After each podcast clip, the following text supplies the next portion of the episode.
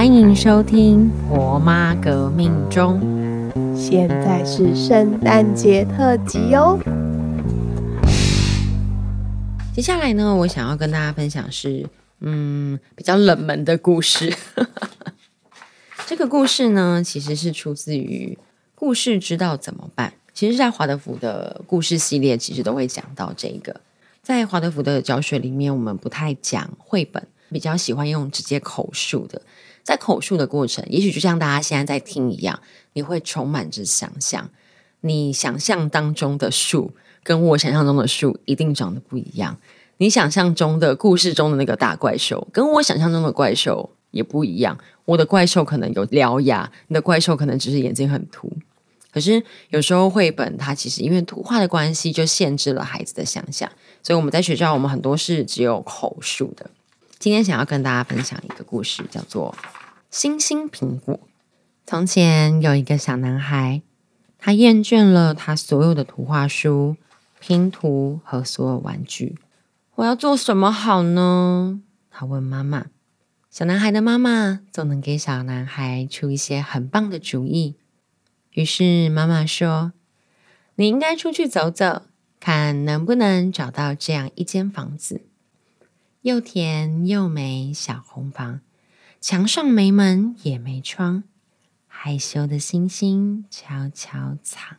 小男孩的眼睛睁得大大的，很是兴奋。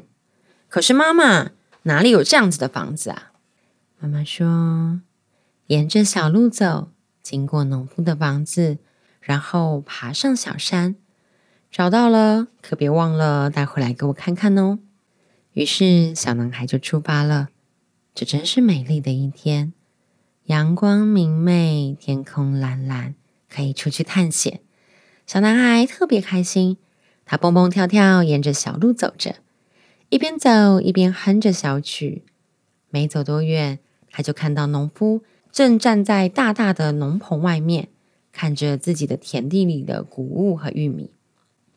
你好，农夫先生，你可以告诉我哪里有这样的一间小房子吗？又甜又美小红房，墙上没门也没窗，害羞的星星悄悄藏。嗯，农夫说：“我在这里已经住了很多年了，可是我不知道有这样子的房子呢。你得去问老奶奶，老奶奶会织红色的手套，还会做香香甜甜的爆米花球，她肯定知道。”小男孩又沿着小路继续去找老奶奶的房子，没走多远，他就找到了。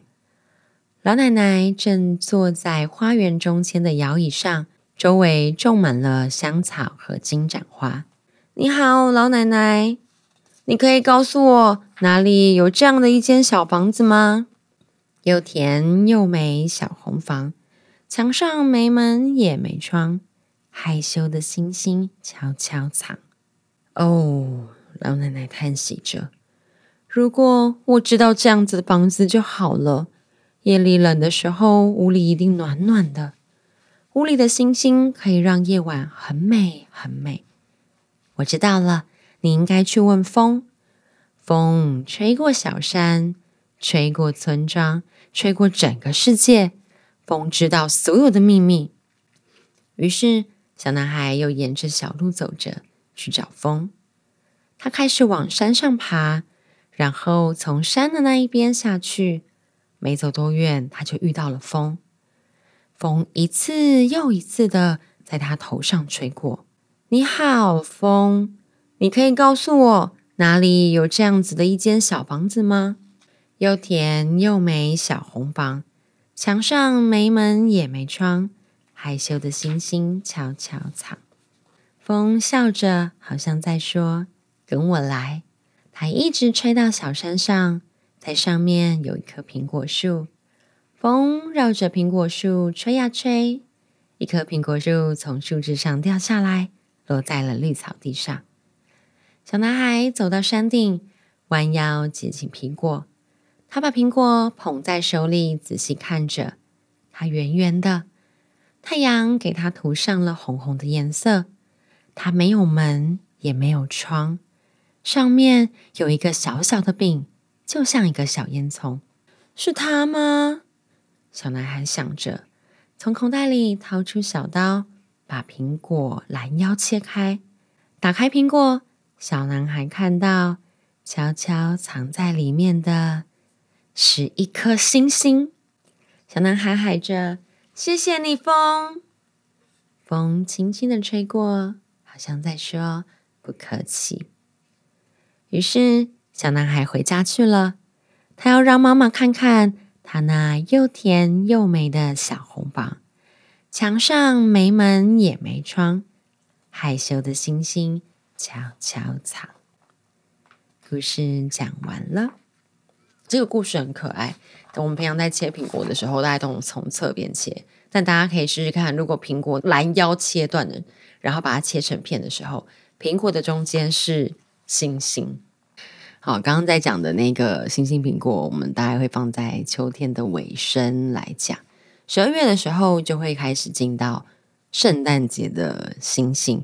圣诞树上有一颗最闪亮的星，而在耶稣诞生的故事当中，那一颗星星指引了博士，指引了牧羊人找到小耶稣。所以接下来跟大家分享这本绘本，叫做《最闪亮的星星》，由华裔书局出版。文字跟图案都是马克思·菲士达。有一天晚上，三个牧羊人在火堆旁边聊天。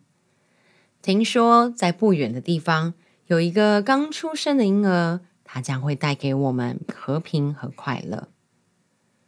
最老的牧羊人说完，第二个牧羊人也把他听到的消息告诉大家。听说这个婴儿就是和平王子。他将会比任何一个国王都善良。而另一个下巴长满胡子的牧羊人说：“那我们赶快去看看和平王子啊！”但是我只知道和平王子诞生在一个马槽里。我们要到哪里去找马槽呢？老牧羊人叹一口气说：“唉，如果我们能够飞到天上，像星星一样从上面看下来，一定可以看到它诞生的地方。”三个牧羊人一抬起头，看着天空。这时候，奇怪的事情竟然发生了：天上的星星居然一颗一颗的在动！哎，渐渐的，星星们越靠越近，越靠越近。终于，它们组合成一颗最大最亮的星星。这颗最闪亮的星星拖着亮晶晶的尾巴，慢慢的划过深蓝色的夜空。老牧羊人高兴地说：“这颗神秘的星星一定是来带我们去看和平王子的。我们快点跟他走吧！”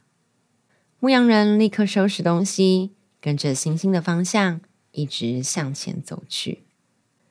这天晚上，在某一座王宫里，有个老国王，他也看到了那颗星星。